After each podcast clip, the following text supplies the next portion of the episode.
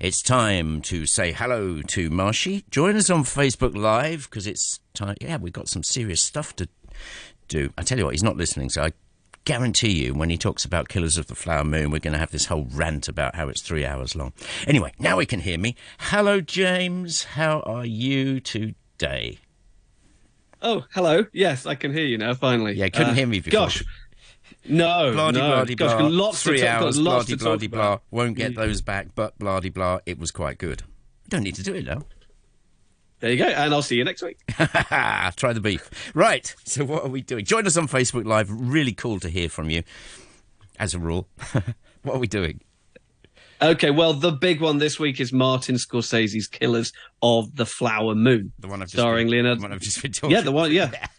It's it's a long movie. Let's get that out of the way up front. But we will talk about that. We'll talk about the movie uh, a bit later on. Also, did you, did you mention uh, that it was quite long? Just, mm, just in case you forgot. I'll be I'll be It'll be it'll be even longer than my review of it if you let me, uh, which will just go on and on and on. Bring it on. Uh, we've also got uh, German drama a, a, Fire. We've got Chinese uh, thriller Under the Light. Yep. Uh, we've got American time travel slasher Totally Killer. Uh, but I thought we would start off by talking about Beckham. Hey, is it going to be a ballerina assassin, a time traveling slasher versus a ballerina assassin last week? Now that I would watch. That would be brilliant, wouldn't it? Anyway, wouldn't it just? all right. Um, all right, so yeah, Beckham is a new four-part documentary series on Netflix, which dropped sort of a week or so ago. And I wasn't really planning to uh, make it a priority at all, but then I heard the initial buzz was actually it's quite good. All right. So I thought I'd give it I'd give it a watch, and there's some decent stuff in there. Not least the fact that for the most part, that whole first sort of section, you know, where he becomes kind of an instant sensation and then is demonized by the British public just as quickly, is a real sort of microcosm, time capsule, if you like, yeah. of my years at university 90s. back in the UK, late 90s back in the UK. Uh, you know, so the soundtrack is great. It's got a real sort of Britpop soundtrack of all the bangers, all the classics there, and it just captures the mood of a country. Spice Girls, of, I guess. I'm assuming. Of well, of of course, yeah. You know, the Spice Girls sort of came up alongside Bex, and uh, and then obviously Posh and Bex became quite the thing. Um, so all of that is in there, yeah. and you, you actually forget what a sort of roller coaster of a time he had, particularly in those early years. Uh, you know, this is all told, it should be pointed out, with, you know, complete cooperation from the Beckham estate, from the Beckham family. You know, they are, they are in it giving new interviews all the way through uh, director Fisher Stevens, the actor Fisher Stevens, yeah. most recently seen in Succession, is behind the camera and uh, you know has a kind of ongoing dialogue with whomever is in front and he's like following Beckham around the house you know he meets with the kids obviously lots of conversations with Victoria and they get a number of uh, pivotal characters from his past, you know, Alex Ferguson, not least, you know, Rio Ferdinand, other members of the England squad and the Man U squad. Ole Gunnar Solskjaer is quite is quite uh, Say again. active. Ole Gunnar Solskjaer. Well done. I think that's about right. I think it's right enough. Yeah, that yeah. him basically. Yeah, super sub, and um, and you know, by and large, it's I thought it's really really entertaining. You know, it, it's all about those early days where you know, as a young man, he became you know part a regular fixture in the Man United squad. Uh, he scored that great goal from the halfway line, you know, some first day of the season in what the 95-96 season or something like that, where it immediately put him on the map. Mm. Uh, you know, within a year or two, he's he's playing for England, and then he gets sent off in that game against Argentina at the World Cup in France in '98, uh, which we went on to lose on penalties and crashed out in the second round. And and the country turned on him, and you get his you know his recollections of all of that and him talking about it now. And you can see it still really bothers him. It really troubles him. It's interesting you say that. You know you, you use the word demonized. I mean throughout all of these years Brit, brits are just a you know what I mean? But we are the worst. Throughout all of these years, when you see him, you think he's nothing but the nicest bloke who does really nice things, decent things, and uh, well, that's I think yeah, yeah, exactly. That's why there is this mentality to you know knock him down because he is uh, you know, a very wealthy, successful, good-looking guy who married a Spice Girl and was clearly, you know, a g- great football player. And there is a lot of sort of jealousy and spite Is in it there is? that is fueled fueled by the British tabloids. Mean, British tabloids like nothing more than you know, bring him up, knock him down. Some pikey sitting on a couch who duffs his wife up. He's he's he's getting stuck into David Beckham. Well, exactly. And, and a lot of this was going on before social media. Imagine what it would have been like Oh gosh. if Yeah. you know, tw- Twitter and all the rest of it, if people could literally direct message him and say, I hate you. Yeah. You know, it's your fault we're out. I hope you die. And, you know, things like that, which is what he was getting. And then obviously all there was a whole lot, if you remember, there's a whole lot of vitriol very specifically aimed at Victoria Beckham Indeed. because she was because she was his girlfriend or wife at the time. Look, uh, are you- are you a massive football fan going way back? You sound like you know your stuff, but are you a, like? Did George Best get all this nonsense back in the seventies? What? Well, I don't think they were they had the access to do it or the platform to do it. You know, I don't Yeah, think there was that interest, uh, you know, in giving giving out so much sort of vitriol and venom. I think people were, you know, I'm not. I don't want to say people were were generally much nicer back then. I don't think that's true at all. But I think there They- was. They just didn't, or something. Well, I think that the public knew less about them, so there was they were less exposed to the public. Uh, you know, so you saw them you saw them play if you went to the game. You know, someone Right. like George Best, even you didn't really even see it on TV. So they were kind of out of the public eye. They were kind of a far more abstract entity. Same thing goes with kind of like old Hollywood actors and what have you. You know, their private lives were able to be kept under wraps a lot more because there wasn't the access or the exposure. So the, you know, it's kind of lucky, I think, in a way that it happened when it happened rather than today. If we went through it all today, I think it would be even worse, sadly, because of the uh, the increased exposure there is because of social media and what have you. This is where we need some sport experts to jump in in a way because you're bringing up some brilliant Yeah. points about how it was received, the, the, the, the sort of collective mentality of sports fans, armchair sports fan. Brilliant idea that. Anyway, carry on. Okay, thank you. Uh, I mean, the most interesting part is hearing all of it firsthand. You know, hearing Beckham sit down and actually go through all of these events one by one. Yeah. You hear from like his best mate Gary Neville is in it a lot, and he talks about how as soon you know Victoria was kind of the best and worst thing that ever happened to him in a way because obviously they're incredibly happy, you know, and they're, they're still together and they've got a great Oh, family. look, it's, it's all the rest Yoko Ono all over oh. again, isn't it? Yeah, but she was a massive distraction Well, to yeah. him as at the time when he was like the biggest thing in football. And, you know, obviously Sir Alex Ferguson didn't like that one bit. No. And so they kind of and they get him to talk about it to a degree. I mean, he's not going to really expose how much he sort of hated her or whatever. She talks about it. Uh, but you know, he's far more he's far more diplomatic and reasonable with what he's saying. This is so teenager, isn't it, Marsha? You know, you've got your best mate, and your best mate goes off and get a, gets a girlfriend. Well, you firstly you loathe the girlfriend, she despises you, and you sort of drift away from your best mate because he's being human. Well, that's it. That's it. And but you realise that you know at the end of the day, that's his job. That's what he's paid to do. You know, and if it's if the team is suffering and if the you know the squad is suffering and all the rest of it because he's spending every spare minute he can talking to Bex, they're talking to Victoria or driving down to London to see her or flying overseas because right as it was all happening, the Spice Girls were on their massive world tour as well. So they were kind of like ripped apart at the time when he needed her most. Now you have to you have to kind of put pump the brakes a little bit and be like because this is being told with the complete cooperation of the Beckham family. Um, Which is nice, it's because the word I it's keep inevi- using. it's inevitably going to be somewhat hagiographic. You know, Yeah, yeah. it's gonna it's gonna go easy on them. I mean, there is one bit in particular um, which kind of irritated me a little bit, where you see the cracks of of the facade of of what this story is. Which was when he was in Real Madrid. You remember he he moved to Real Madrid after Ferguson had had enough with him. He sort of sold him, got rid of him. And um, then rumors popped up while he was in Madrid and uh, Victoria was still in London. They'd had an affair. They had been, you know, had been, you know, Playing away, so to speak. playing away, quite literally. And um, and they talk about it and the impact that those allegations made and that the scandal made and how, what a difficult it t- time it was for the couple, for the family. But at no point during the documentary does Fisher Stevens, the director, ask him, "Was it true?" Ah.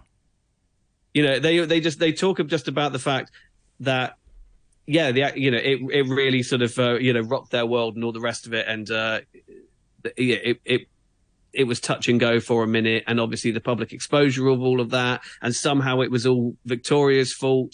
This kind of thing that she hated Spain, the Spanish media turned on her because she wouldn't move over immediately, and all this kind of Goodness stuff, and me. just how stressful it was. But at no point does Fisher Stevens actually ask David Beckham, "Was it true?" Well, doesn't that answer the question? I suppose.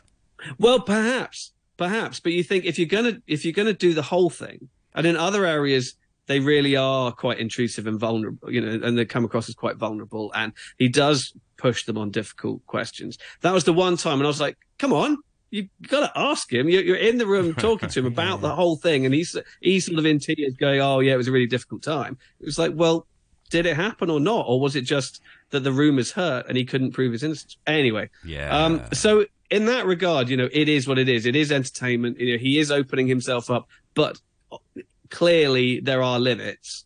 Um, but I generally he comes out of it very, very well. And you feel that, like you said, he's he's just an all-round nice bloke who's done obviously great things for football. He he's transformed for good or ill. He's completely transformed what a uh, a celebrity athlete is and can be. He was really the first one to get all of those endorsements outside of the sport. I mean, people had like Adidas or Nike deals or whatever, but he went completely out of Brylcreem, uh, you know, um, I can't remember which car brand it was, but all of these other things. yeah. But I remember Brylcreem, he completely reinvented Brylcreem, which was seen as something your granddad It used really was and, nasty and, stuff. and then he made it he made it sexy again um and it's and so you've got all of that and he just became such a phenomenon and it chronicles it all pretty well and goes right up to the present day right up to him uh, you know launching into into Miami and bringing Messi in and you know right up to like this season and uh, so yeah by and large I thought it was pretty uh, pretty fascinating stuff Did it leave you with that weird feeling that I always get when I talk to people like Tim Huxley about motor racing drivers? You know, turn back the clock. Lewis Hamilton, he's being talked as an elder now, a mentor. I mean, you just go back a few years, Lewis Hamilton, Lewis Hamilton, and then all of a sudden the guy, it, it just changes. It's kind of weird. It was, that it represented certain parts of our lives, as you say.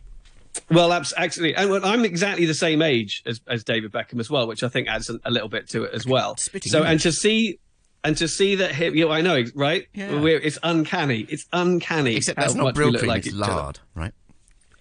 It's yeah, it's I don't know, it's something seeping from my scalp, but it's all natural.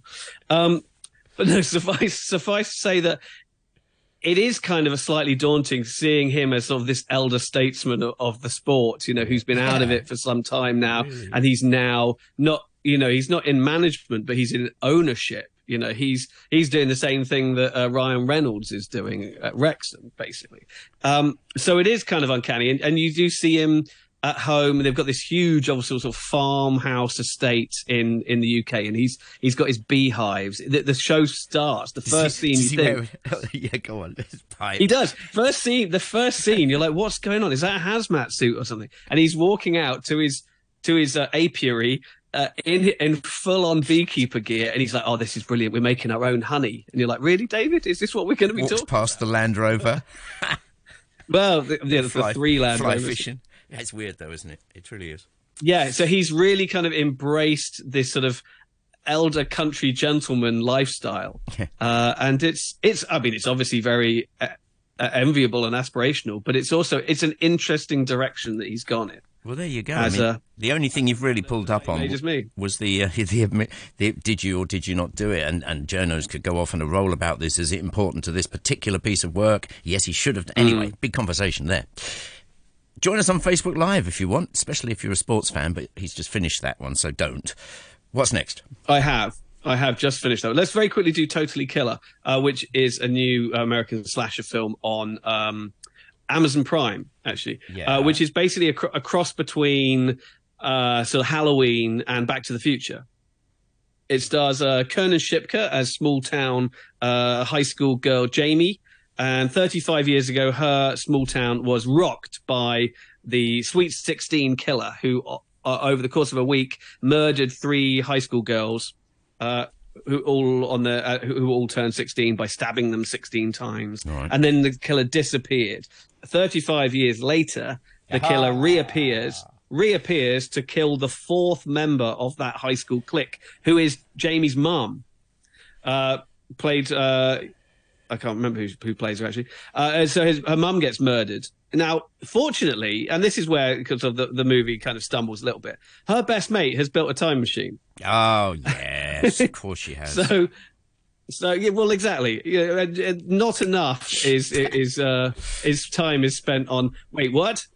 How how does that work? But then you look at Back to the Future, and that's never really explained either. You know, they talks about the flux capacitor and 1.21 gigawatts. and we're still talking about it 30 years later. Yeah, yeah. And I mean, this is not Back to the Future, but it has the same kind of idea. So basically, she travels back in time 35 years to that same week when all those girls were being murdered, uh, meets up with her, uh, her sweet 16 year old mother, Yeah. only to discover that her, her mum is the nastiest piece of work in the whole school and is like queen of the bullies. So there's a bit of Heather's in there as well, which is one of my favorite high school movies, where you got these, these you know, this gang of four girls who are just the absolute worst. Yeah. And uh, Jamie has to kind of win them over while also trying to solve the murder and find out who the killer is, the masked killer is, and and get home uh, in time. So it's you know it's got a little bit of it's got a bit of scream in it. It's very self-referential. It's very knowing about the genre of slasher movies. It's obviously got a lot of Back to the Future in there. Not only is she traveling back in time 35 years, but she is meeting up with her parents when they are the same age. Does it address the same old shoot your granddad nonsense?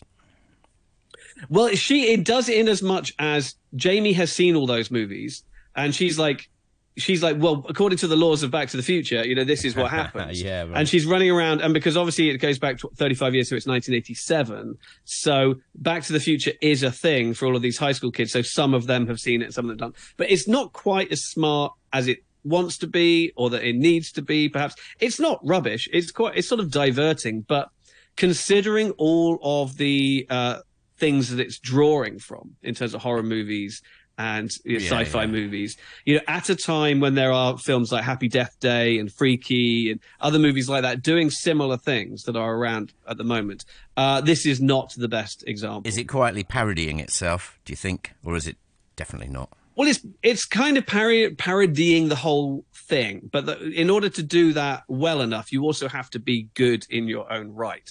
You know, you can't just be a Mickey take of everything else. You have to also be quite good. Otherwise, you're just one of those silly spoof movies. And this isn't trying to be like sort of a Naked Gun type spoof movie where they're just riffing on cliches from other movies. This is trying to sort of exist and stand on its own two feet as well.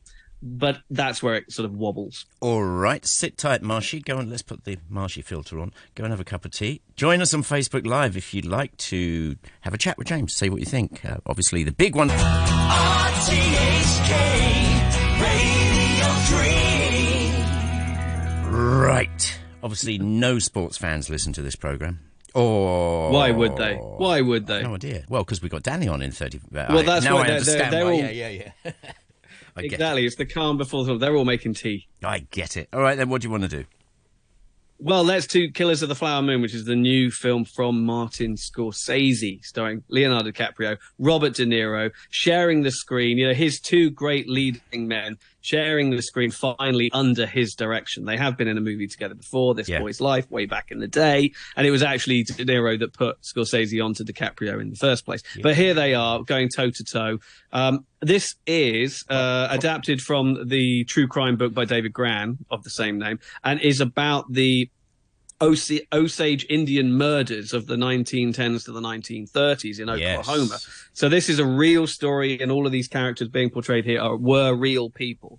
Uh, essentially, what the story was is uh, uh, the Osage Nation, Osage uh, Native American tribes, came down from sort of Missouri and other areas, uh, occupied this very barren stretch of arid plain land in Oklahoma. Uh, that and and they were, get- were granted ownership of it. So they were they, from the Cherokee, I believe it was. So they owned the land outright, only to then discover that they were sitting right on top of huge oil wells. They actually built the reservation on top of oil and became incredibly rich. I mean, people were saying that the Osage were per capita the richest people in the world at that time in like the 1920s. Cue nasty white guys, basically. cue nasty white guys who came in going, "I want a piece of that." Uh, so they, you know, obviously they implemented the guardianship program, which meant that they weren't really in control of their own money. Uh, also, certain members decided, okay, well, the easiest way to get our hands on that, get the head rights, get our, our hands on the money and on the land, is to marry into these families. Uh, you know, property was passed down on the female side of the family from mother to daughter to, to granddaughter. So if we marry these women, then we can get the head rights. And you know, there there is an issue where sort of arguably, you know, some of these um, the, these sort of tribes people didn't really grasp the same concept of money as as the the white guys Or did. Greed. really Not so much money. Or greed. Yeah. Well, they didn't really have use for. They lived very affluently, nice houses, nice cars, dressed very nice, lots of jewels and what have you.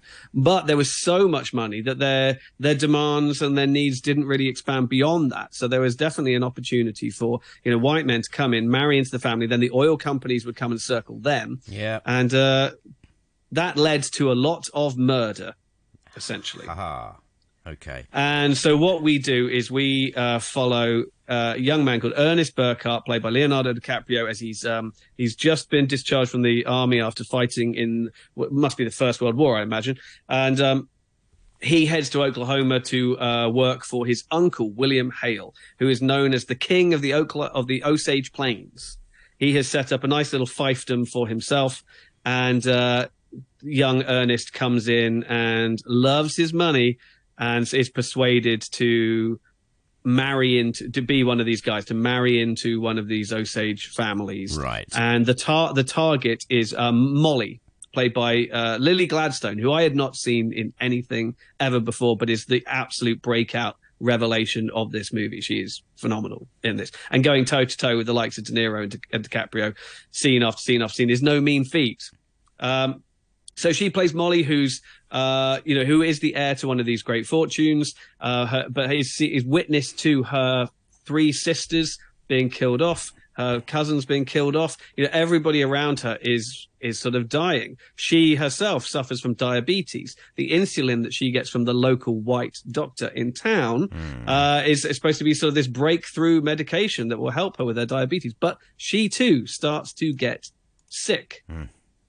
King Hale, as he is known, De Niro's character, talks about the Osage as they're a sickly people. They're a kind, big-hearted people, but they're sickly. You know, and a number of these women die from a wasting disease. There are there are no investigations into a lot of these deaths, even if they are clearly at another hand. You know, people are they being gunned down, dumped in rivers, and there's no investigation. It's written down as like accidental or suicide or whatever. So this turned out to be one of the first big cases that J. Edgar Hoover's newly formed, wasn't even federal at that stage, Bureau of Investigation latched onto as uh, you know something that they could get involved in, something they could crack in order to sort of justify uh, f- you know state funding, federal funding Right. for them for the FBI to really become the FBI, and so eventually it attracts the attention of the Bureau of Investigation, and agents are sent down to start sort of sniffing around.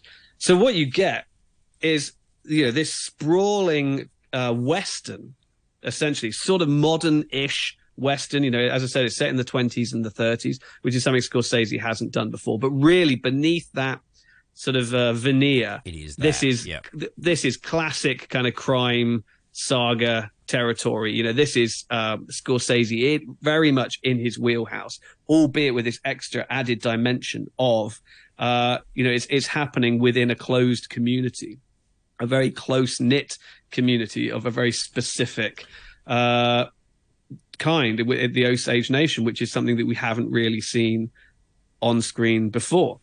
Uh, let's get this bit out of the way now. The movie is 206 minutes long. That's three hours and 26 minutes. I've seen it twice now, and it absolutely flies by. I have seen 90 minute movies that feel twice as long as this does. Um, I think a lot of that is to do with the fact that we, well, the, the story is so engaging. It's told in such an absorbing, fascinating, endlessly riveting way. You know, we are brought in through DiCaprio's character, but very quickly realize, you know, he, although he's a pawn in this greater conspiracy. He's a he's a bad guy. He's one of the bad guys. But originally, I mean, I have read the book as well upon which this was based. And what's interesting about the book is the book is told very much from the point of view of the FBI. Yeah, yeah. You know, and everything is everything is laid out almost in sort of journalistic reportage as you know this is what was going on on a general basis, and these are the characters that we honed in on, and then we you know we cracked the case eventually after all of this time. Um, Scorsese basically they they had a script that kind of told it that way, and he threw it all out and was like, "No, we can't do it this way." Him and DiCaprio were like, "No, we need to focus on the Osage Nation, the Osage people. We need to tell the story from their point of view." So mm-hmm. they completely rewrote it, and so now it's very much from the point of view of Molly and her her family and her community, and how these evil white people are essentially colonizing them on a, on a person by person basis in order to take their head rights away from them Yeah. and then it's only about halfway through that the FBI emerge when it really comes to uh, you know boiling point and it cannot be it's it's turning into a genocide that cannot be hidden any longer. Um, I you know I thought this was absolutely fantastic. I really did. I mean I'm a I'm a full blown Scorsese diehard fan anyway. Uh, he's the first filmmaker I ever really latched onto in any meaningful way as a teenager, and I've been all in ever since. But the fact that you know he's 80 years old now and this is like his 27th film but there is something so energetic so sort of youthful so young in spirit about his style of filmmaking Yeah. that you would have no you would have no idea uh and as i said you know it's it's yeah it's three and a half hours long but we're used to watching sort of long form drama now we're used to sort of sitting there and binging episode after episode after episode yeah, of very true. of uh, you know and and also those those drama series they're not structured the way they used to be back in the day tv shows were structured uh, to accommodate people who were coming in blind that day and needed a self-enclosed episode of television even if it continued a longer story that's not the case anymore uh, you know you get entire seasons or miniseries of whatever dumped on you all in one go and you're supposed to watch it back to back to back to back. So the the episodes don't stand alone as clean as cleanly and clearly as they used to. And so something like this, you know, it could easily have been a sort of a four part HBO miniseries.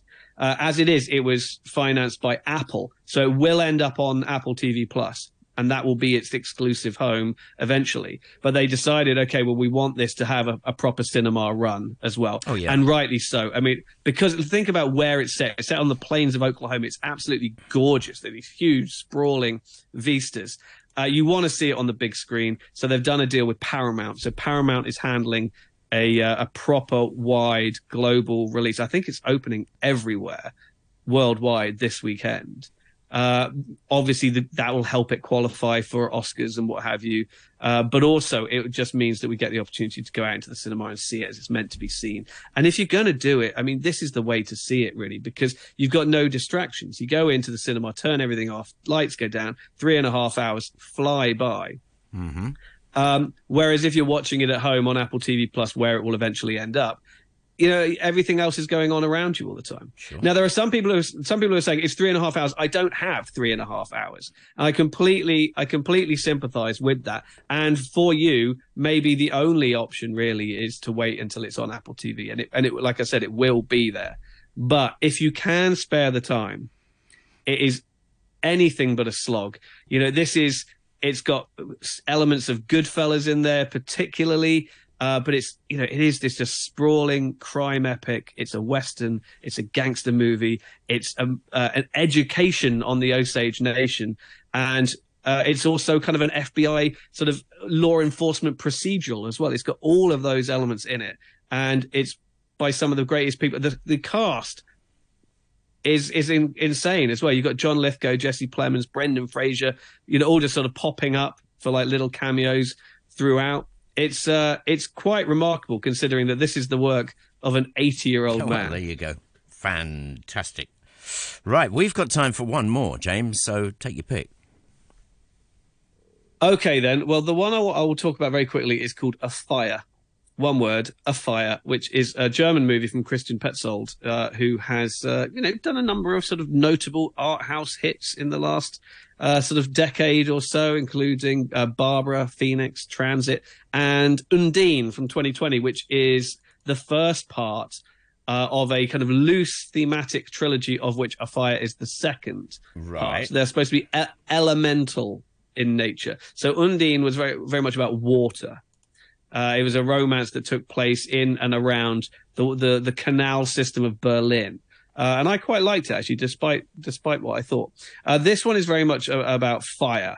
Uh, it's a group of people uh, who come together to stay at a, a sort of a holiday home uh, it, on the sort of German coast, and there are forest fires that come to sort of encircle their house and sort of trap them within. You've got the main character is this guy called Leon, played by Thomas Schubert, who is a an author and he's trying to finish his second novel. His first novel was quite successful. His second one is going very, very badly. And even his his editor agent is telling him, uh, this sucks. Essentially, you've got to completely rewrite it, you know. But he's very self-involved in his process. You know, he needs peace and quiet. He needs time alone. You know, he he needs uh, all of those very sort of pretentious things that some artists uh, feel that they need uh, others to uh, indulge them with. Him and his mate Felix go, go off to this sort of country home, only to discover, and it's owned by Felix's family, only to discover that there is a young woman, Nadia, played by Paula Beer, uh, already staying there. Aha. It's a miscommunication. It's a miscommunication between the family. She's supposed to be there. She's allowed to be there. Felix takes it in his stride and goes, okay. But Leon, our pretentious writer protagonist, can't really handle it and, and immediately sees it as sort of as an invasion of his per- personal space, especially when Paula, I mean, so Nadia, who works on the beach nearby, hooks up with a local lifeguard and starts bringing him back uh, in the evenings. And they're quite noisy at night. I and so Leon can't get, Leon, who is so precious, can't get his sleep either. And so this this interesting kind of combative dynamic starts to uh, unfold between them, uh, and it's it's interesting because I can't remember the last time I saw a film where the central protagonist is so unlikable. know, he's just he's just so obnoxious, so pretentious, uh, and yet he's the, he's the guy that we have uh, hooked our wagon to, as it were, in this movie. And the movie is, is very much about him, just you know, his undoing, his unraveling, him coming to the terms with his own sort of pretentiousness and insecurities and limitations of his artistry and his creativity. Um, I actually quite liked it. It's I one of those films might. that it's you know not a great deal is actually happening, but it's all about just the character, the character interactions, and spending a bit of time, spending a bit of time with them. Uh, as I said, and there is this sort of permanently encroaching threat of forest fire threatening to sort of engulf them all at any moment. Um, so that's that is also out. That's called Afire, and uh, it's actually pretty good, and it's quite darkly humorous. We do laugh in the face of Leon pretty consistently throughout. Brilliant. Quick reminder what we did today. Okay, that's Afire by Christian Petzold. We, there is also the Beckham documentary on uh, Netflix and Totally Killer slasher time travel movie on Amazon Prime. But if there was any doubt in your mind, I don't think the there, absolute mu- anymore. The absolute must see this week is Martin Scorsese's Killers of the Flower Moon. All three and a half hours of it in the cinema this weekend. Brilliant job. Take care. James Marsh back next week.